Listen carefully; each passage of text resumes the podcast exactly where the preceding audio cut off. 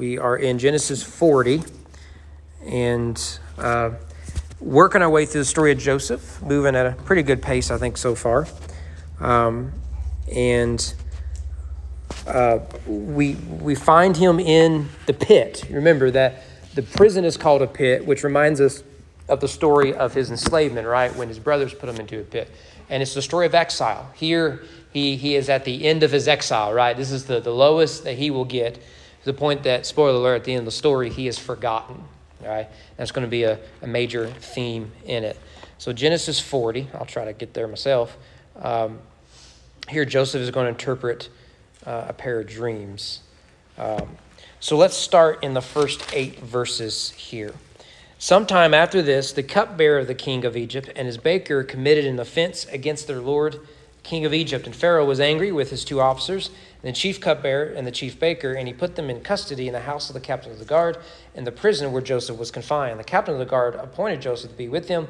He attended them. They continued for some time in custody.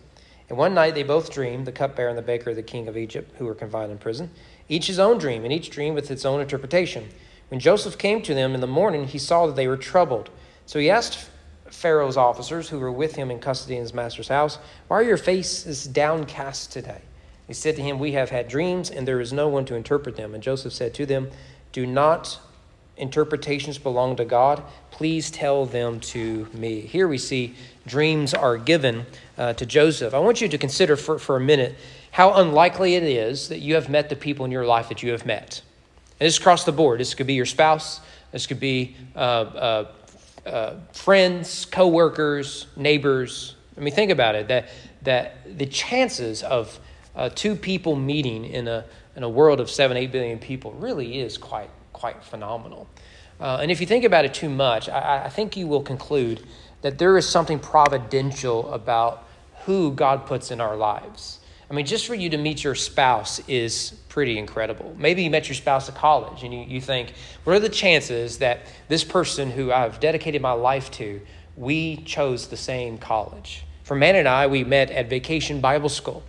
What are the chances, even in a small town um, with about 500 students or less in that high school, that her two best friends uh, were active members of our youth group. What are the chances of that? She, she could have had friends with anyone else, gone to any other church, because I hadn't met her, even at the small school, I hadn't ran into her yet, as far as I knew. Uh, what are the chances of some of this stuff? That is really a arc that we see in the story of Joseph. After all, at the end of the story, he'll say to his brothers, What you meant for evil, God meant for good. And what we find is that Joseph could have been executed by Potiphar. Instead, he's imprisoned. He's not just imprisoned anywhere, he's in prison where Pharaoh puts his prisoners, which means uh, of all the prisons Joseph could have been in, uh, he is put in a prison where two prominent figures will come and have a dream on the same night, very similar dreams, and that here is this guy who we already know in the narrative can interpret dreams. He's given that opportunity. What are the chances of that? Well, we see in verse 1 Joseph is about 28 years old. He is two years out from interpreting Pharaoh's dreams. Uh, and I was thinking about that because I find young men, this is a, an issue that most young men will come, and I've talked to several. Around age 30, I think most young men have done this, um, is age 30 is a bit of a crisis because you look back and your 20s are gone. I didn't know if you knew if that's how numbers worked or not. Um, but you get to your 30s and you think, my best years are behind me and, and you feel like you've wasted your 20s. It, it is for a lot of young men, it's a crisis. You think, now that I'm 30, because you think 30 is older than what it actually is, um, I'm, I'm, I'm knock, knock, knocking on 40's door right now, and suddenly 40 don't seem so old. But um, uh, a lot of men at age 30 think, I've wasted my 20s, and now I'm far behind my peers. Um, and that's not really the case. Men hit their peak between ages of 40 and 50, by the way. If you don't believe me, uh, do, do the research. Uh, how old do you think are the world's most best looking men are? They're all in their 40s, right? Every actor, they're in their 40s. They're not 22 year old studs, right? No one cares about them, right? Right, right, ladies, right? I mean, you didn't know who Brad Pitt was till he hit 40, right? You know, either that or Fight Club. Either way, you know. Um, but Joseph is, is going to be 30 years old when he finally uh, gets released uh, out of prison. Well, we, we meet both the chief cupbearer and the chief baker. and both verses 1 and 2 repeat those titles. It's not just that it's the cupbearer and a baker, it's that it's the chief cupbearer, the chief baker. We meet the uh, baker first, and uh, I don't know if you know this or not, but the White House has a chief baker, uh, a chief chef, or whatever it is you, you want to call it. We'll, we'll, uh, call them a chief baker for our purposes. Her name is Cristeta Comforford. I'm sure I'm mispronouncing that name terribly. And she's been in that role since 2005, which means she has served under uh, President Bush, Obama, Trump, and now Biden. So four presidents that she's she she has served under. Um, and I assume that role requires a very detailed background check. I'm just guessing, right? Because you, you think that the person feeding the president should be someone who's very trustworthy. Uh, and not just the president, but everyone in the White House, like the vice president and their families, uh, the Secretary of State, the you know all of them, right? That that that person is. Uh, we don't think about them much, but sort of an important role, and everyone they hire and all that sort of stuff. Uh, and I'm sure that's that's no different than it was in the ancient world. Then there's the chief cupbearer. Uh, they cupbearers show up uh, occasionally in the Bible. This is the first one we meet, I believe. Um, and initially, their job is they they pour the king's drinks and they'll hand it to them. That'll come back later on in in, in this chapter. That role eventually be, takes on a role of advi- advisory.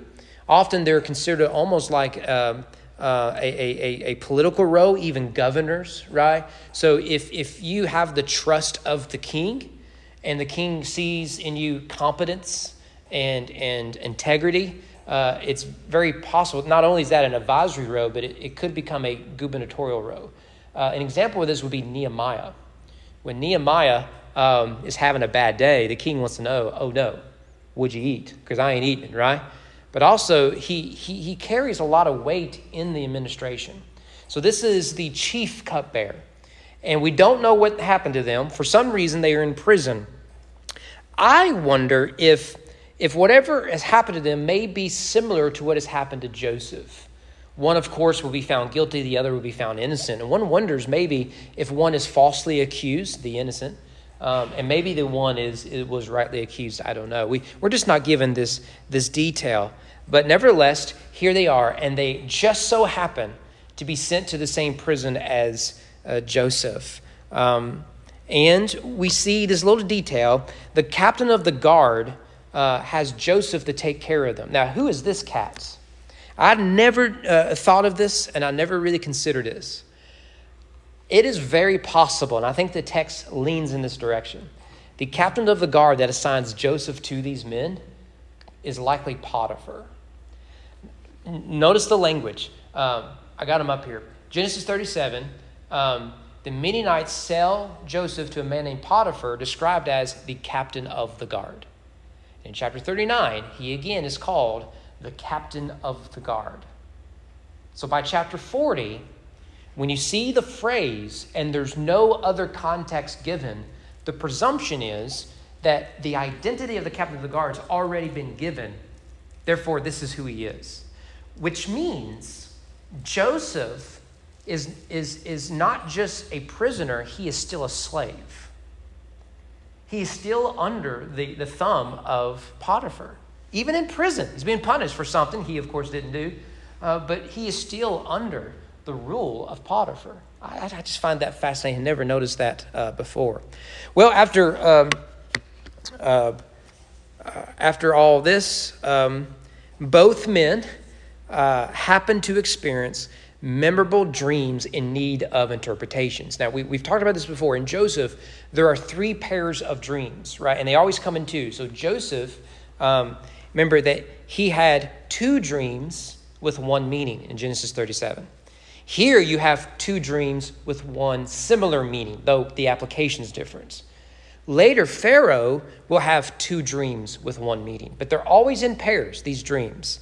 And in Egypt, the, the dreams were really important. We dabble in this as Americans, right? Um, every once in a while, someone will ask me what I think about their dreams. And I'll usually say, I, I just don't know. Like, dreams are in the Bible. I get that. Uh, God had, you know, reveals things through these dreams, particularly the story of Joseph, later Daniel, really the two main ones. Um, but, but it is my rule of thumb that if it isn't clearly laid out in Scripture, I should probably not say a whole lot. You know, so uh, that's, that's where I leave it. That seems to be a, a safer place uh, to be. But the Egyptians obsessed over it. Uh, if they ever had a memorable dream like this, and you know what I'm talking about, right? Like, I've had dreams and I woke up from them, and within an hour, I can't, you know, by the time you get around to tell your, your, your loved ones, you won't believe the dream I had last night. It was, um, you were in it. I don't remember anything else, right? You, you, have had that experience, right? And then there are some dreams where you, just, you cannot shake it for nothing, right? And that's what these two dreams are. And what the Egyptians had was they had official interpreters. And they believed these dreams were uh, the supernatural world or even the, uh, the world of the dead speaking to the living, uh, to the physical world. Uh, they, could, they could predict the future, often they did. And so, if, if dreams could do this, it was imperative that you went to someone who could help you understand those dreams. So, so here we have someone of all the Hebrews, right? He's the only one that we've seen so far who, who seems to have this unique gift given to him by God. And these guys have a dream while they are in uh, under the, the, the care of, of, of Joseph. Well, there's some irony here. The first set of dreams was all about Joseph being exalted, but it leads to his downfall. Here, we see another pair of dreams that will lead to his uh, elevation. So they are key to, to the story. Um, and one gets the feeling that these two men have discussed these dreams. Um, they both are aware they had similar dreams on the same night, so they think there's no, uh, this isn't coincidence. And so it says they, that, that the men are troubled. Uh, the word means to, to fret, to be sad, to be vexed. They don't really know what to do with, with this. Maybe you've, you've had those sort of dreams before. Um, and translations struggle with the exact word. So I'm going to throw these uh, up here. Um, here's how, uh, so mine, the ESV says troubled. Uh, I, I, I, assume your translation's up although I didn't get the message. I didn't think about that. That would have been fun. Um, but uh, the, the old King James and the ones that predate them all say sad. It's not a very poetic or rich word, um, but it's, it's, stronger than just being sad. Distraught's a good word. Uh, upset, troubled, dejected. You can, you can see the idea of, of what is going on here. Um, and Joseph realizes this, and uh, remember, he is their attendant. He's responsible for them. So he asks, Why are your faces downcast? Now, that word downcast is an interesting word. The word means bad. It's the word in the Garden of Eden, the tree of the knowledge of good and bad.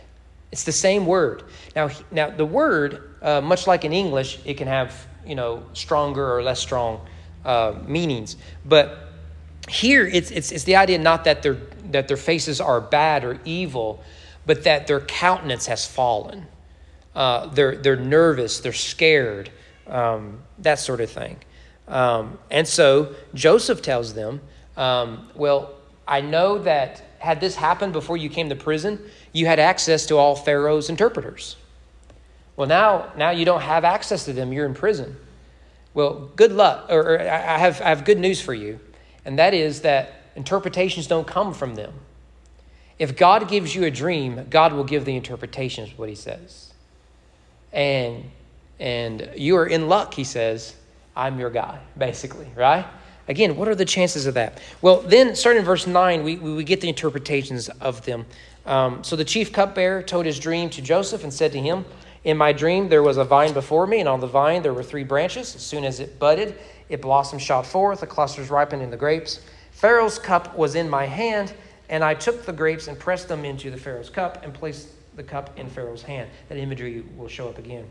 Then Joseph said to him, This is its interpretation.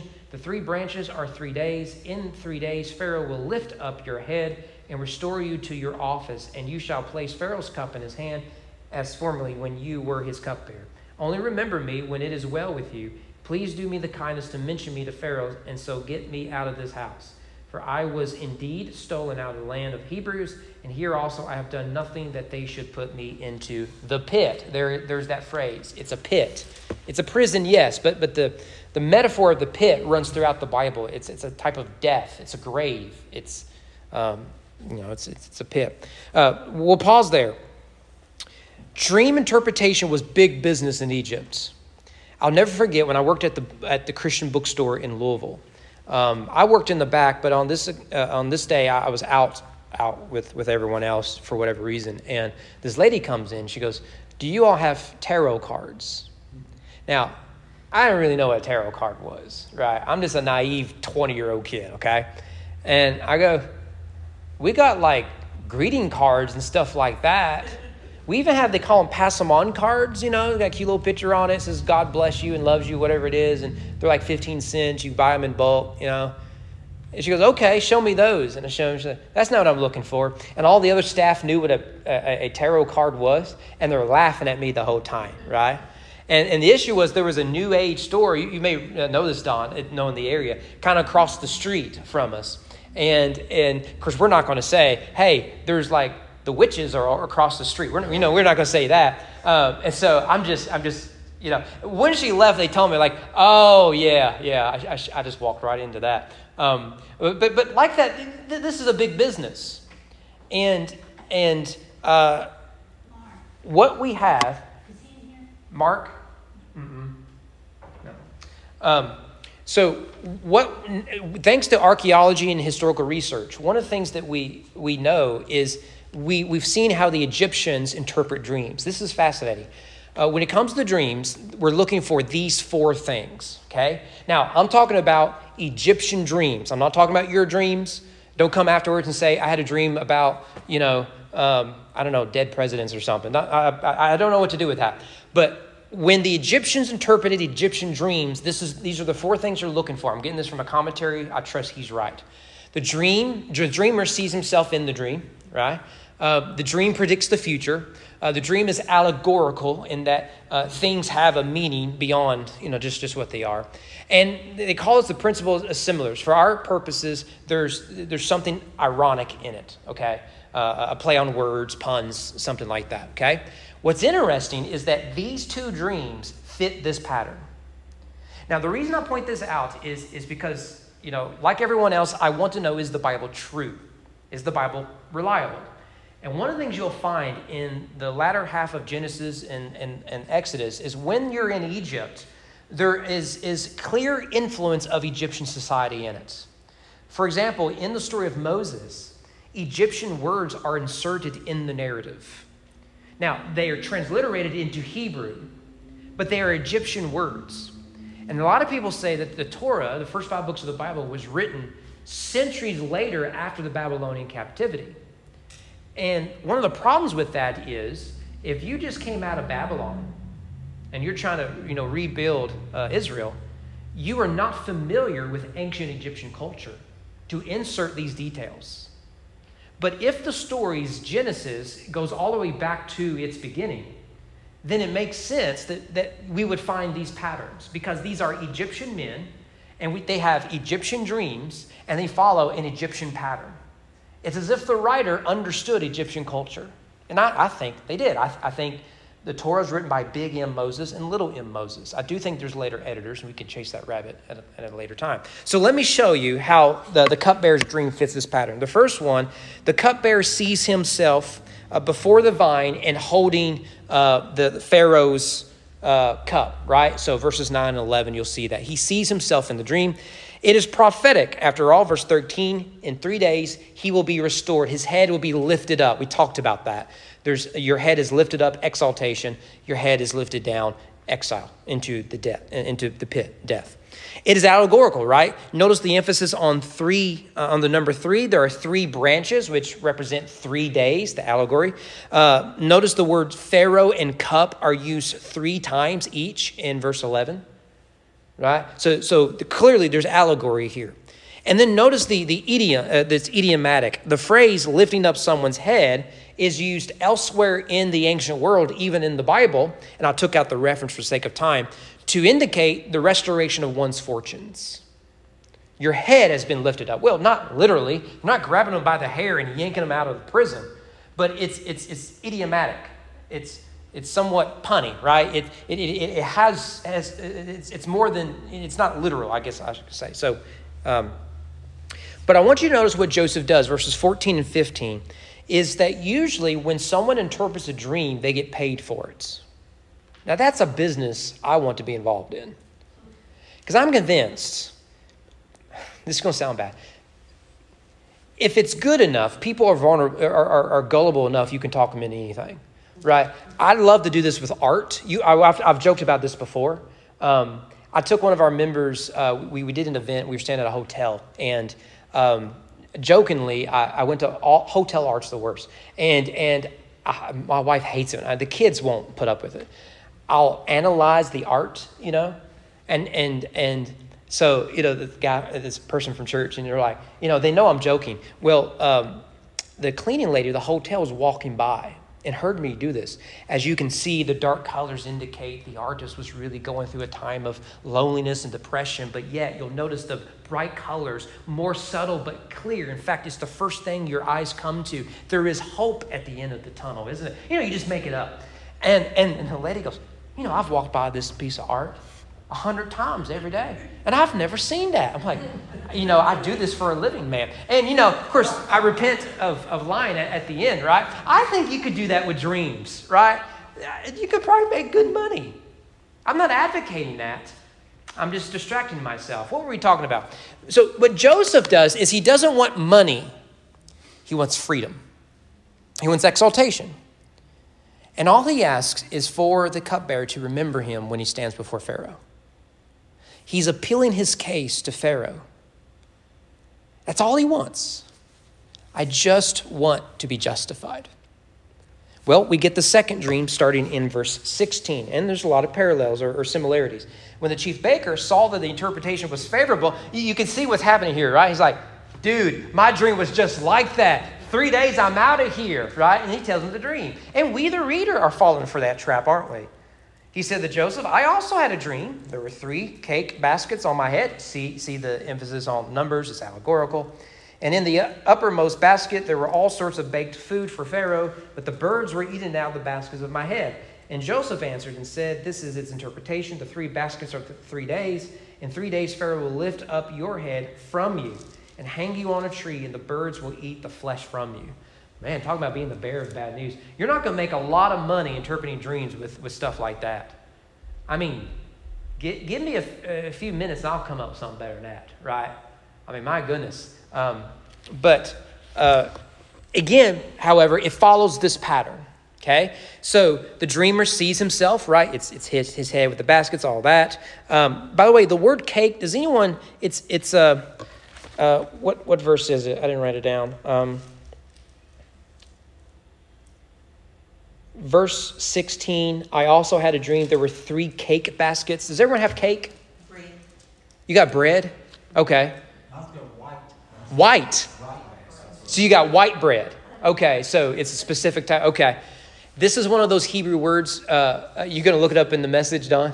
Okay. All right. Because uh, it's hard telling what uh, Eugene come up with. This is a Hebrew. Doesn't have that. So it may just skip this word. We don't know what this word means. So we, we take context, he's a baker. So, so we, we sort of go, go try to do something with that. Um, but one of the words it could mean is horite. It's related to the word. Um, so, so it's just, we don't know what every Hebrew word means. Context helps with this. That's just a fun little nugget. You do with that information whatever you want. Doesn't change the meaning of the text or interpretation of the dream. Joseph knew what it is he, he was talking about. But you see that uh, he sees himself. Uh, it predicts the future. In three days, he's going to be executed. Uh, it's allegorical, emphasis on three. Uh, so the, the, the, three baskets refers to three days, judgment is rendered. It's idiomatic. The lifting off of the head will lead to his execution. Follows the same pattern that we would expect of Egyptian uh, dreams. Uh, now, the reference to birds will eat the flesh off of you. Now, every culture that is awful that is awful, right? Um, even now, like in our culture, if someone goes missing and all the evidence suggests that they have passed away, okay? Um, um, I've been, I've been watching a, a, a, true crime documentary on a case here in Kentucky where the person's gone missing. They've been declared dead. And when they interview the family, what do they say? We need closure. What does that closure mean? We need a body to bury. Right? We, we understand this even today, right? For a body to be exposed is just an awful, awful thing. Um, in Egyptian culture, it's particularly awful because what are Egyptians most famous for? Mummies. You can go to the Southern Baptist Theological Seminary and you can go to their museum and there's a mummy there. You need to go. Now, field trip, right? What are y'all doing next Wednesday? Let's go, right? So, field trip. Uh, it's really cool. It's really cool. Uh, if you've not been to the museum at Southern, you really ought to go. It's not big, it's small, but uh, uh it's a neat, neat little trip. If you're ever up there, I'll go by and see it. But there's a mummy there.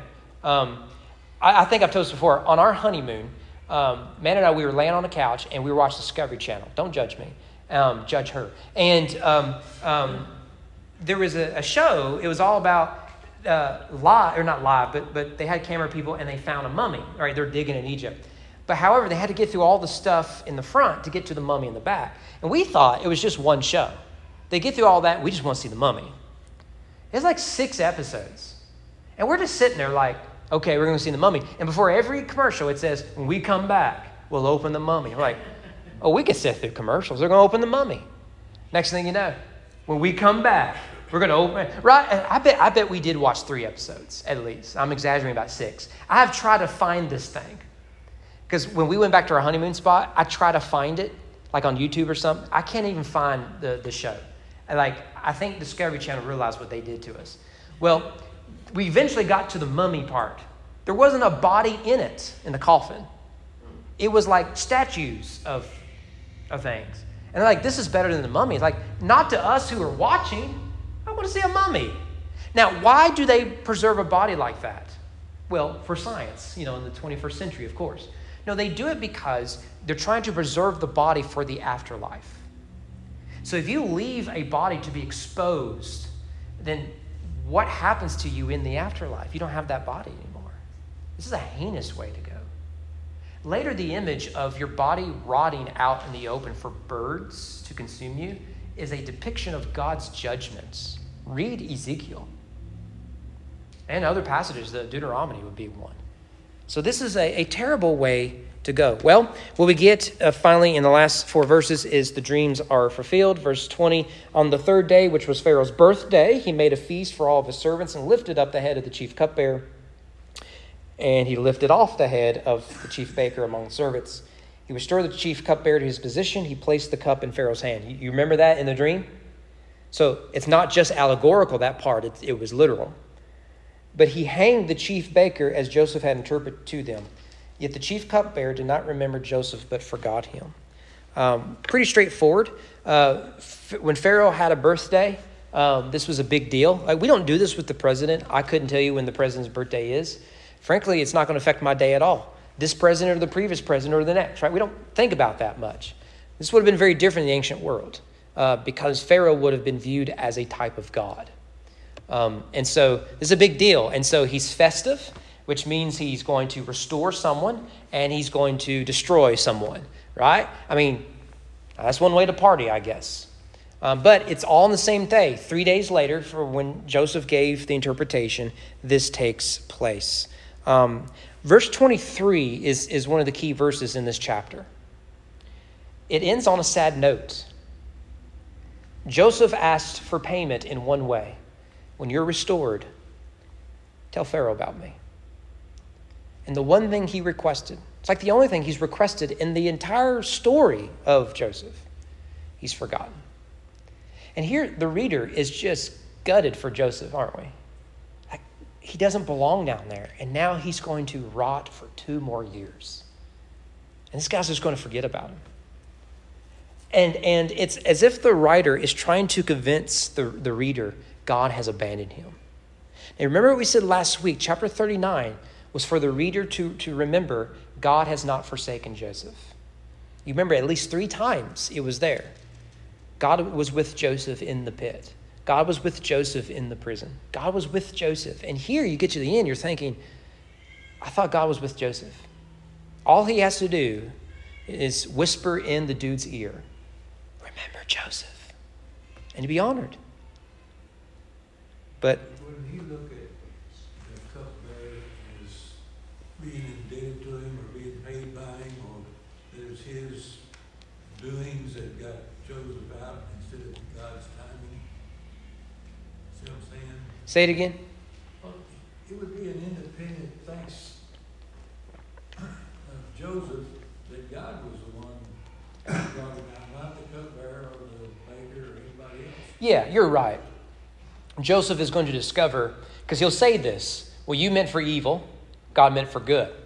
And where the cupbearer was negligent, God still worked through it. Now, the cupbearer remembers, just takes him two years. It's sort of like the joke um, of the husband who says to his wife, Honey, um, I wish you would just stop reminding me. You don't need to tell me every six months to do it, right? You know? Um, he will remember in the next chapter. It just takes two years. But Joseph, through that process, discovers it's really God that exalts him. And one of the beautiful things, the way the story is written, is you get to the end of the story and you think uh, it's all bad news. It's just more bad news exile, exile, exile, exile. However, the interpretation of the dreams is important. Remember, there's three sets of dreams. This is the second, the middle set. The first set, we don't know if Joseph is interpreting it right or wrong. Because after all, I believe every dream I have is for my good and glory, don't you? right? I can interpret to make where I look like the good guy. But now that he's interpreted a set of dreams accurately, we go back to those first dreams and we realize Joseph is going to be exalted. It looks impossible for us now, but clearly he's no fool. And God has given him this gift. And it makes the reader want to keep reading. This is a great way to end, end, end the story, right? My wife is, we're going to get to Jesus. My wife is the world's worst of this. Um, when we watch, we're, we're almost done with our, with our most recent series, right?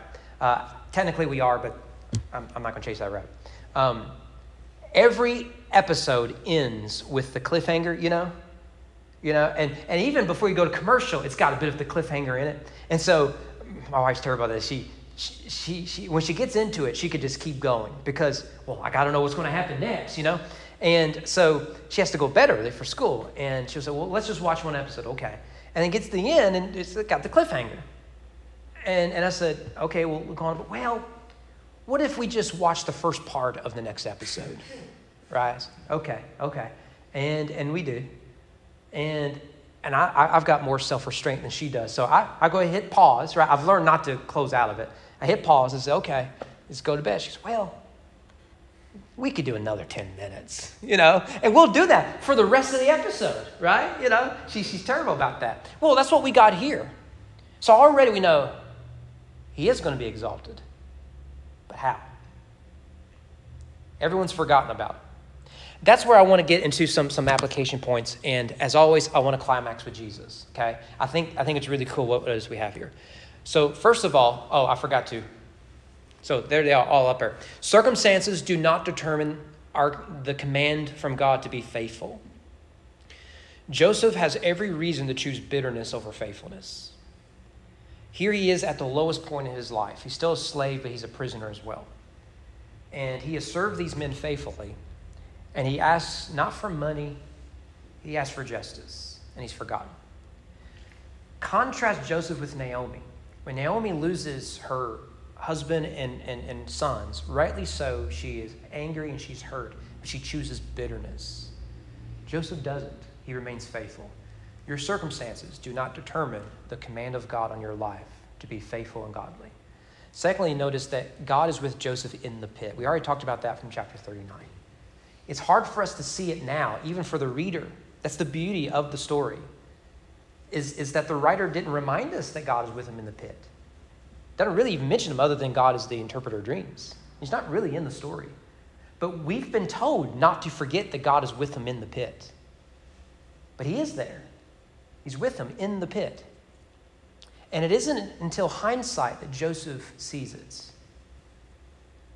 Thirdly, to be forgotten is not the same to be forsaken. Joseph is forgotten, he is not forsaken. We put those two ideas together. The world can abandon us, friends and family can hurt us. It doesn't mean we've been forsaken by our God. Too often, that is the mistake we make in our spiritual lives.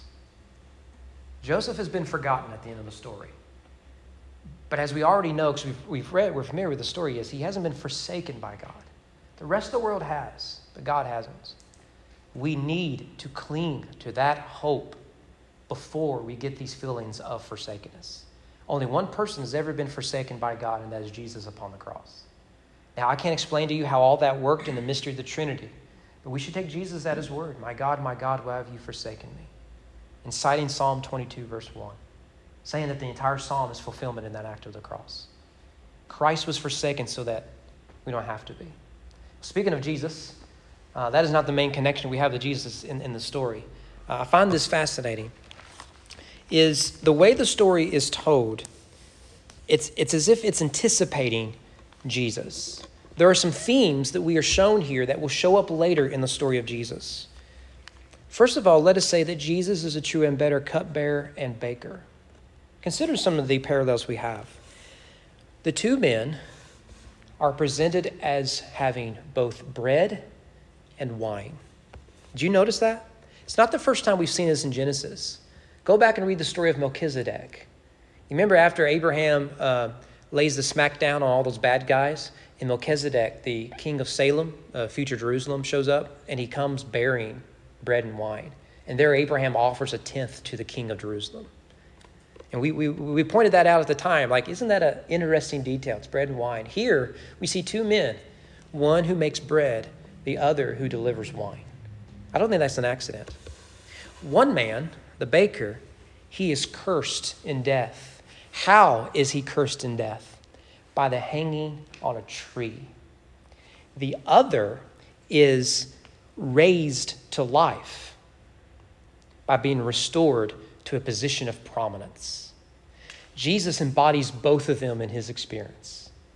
He is both cursed by the hanging of the tree outside of the city gates, and then he is laid into a pit, a tomb, a place of death, only to be exalted at the right hand of the throne of the Father, where he was for eternity past.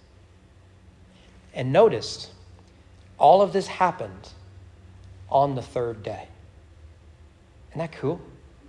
Isn't that cool? It's almost as if the writer of Genesis was anticipating Jesus, though he didn't know the name or the story. But I also want to show that in many ways, I think Joseph mirrors the thief on the cross.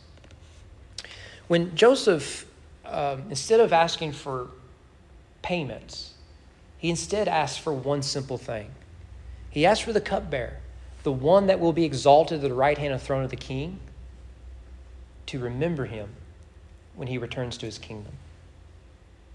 The prayer of the thief was simple. When you come into your kingdom, remember me. Joseph, an enslaved prisoner. The thief, he's a prisoner too. It's almost like the Bible was written by God Himself. With, with Jesus right there in the middle, right? You've heard me quote Luther the Bible is the cradle wherein Christ is laid. So we look at this story and we see Joseph and we see his travails and we see his suffering, but we have to look at Christ. We know that God is with us in the pit because God Himself went into the pit on our behalf. And He has conquered the grave and He reigns supreme. And that is why we know that to be forgotten is not to be forsaken, for he promised that he will be with us to the end of the age. All right, Daniel, we miss anything? Well, yeah. you know, when I look at this, you know, the way the butler treated Joseph, Uh-huh. it's another picture of how Jesus is, uh, Joseph is the type of Jesus. Mhm. Christ. That's the way we as humans do, but as long as he's working, God is helping us and blessing us, giving us the things we ask for, once we get them, we just tend to forget about him way. So Mhm. it's just another picture of how Yeah. people treat Jesus. Yeah, yeah, that's exactly right. That's exactly right. It's kind of what we'll talk about Sunday morning. Uh, we'll finish out chapter 8, Lord willing. Um, Solomon goes into the presence of God, but then he has to lead his people out to their lives. And it's easy for us to forget what they take for granted. Yeah, that's good. Anything else? I don't know if I'm misreading it or not, but you're, the, the first you talked about the uh, captain of the guard. Mm-hmm. It says that these two guys were put in the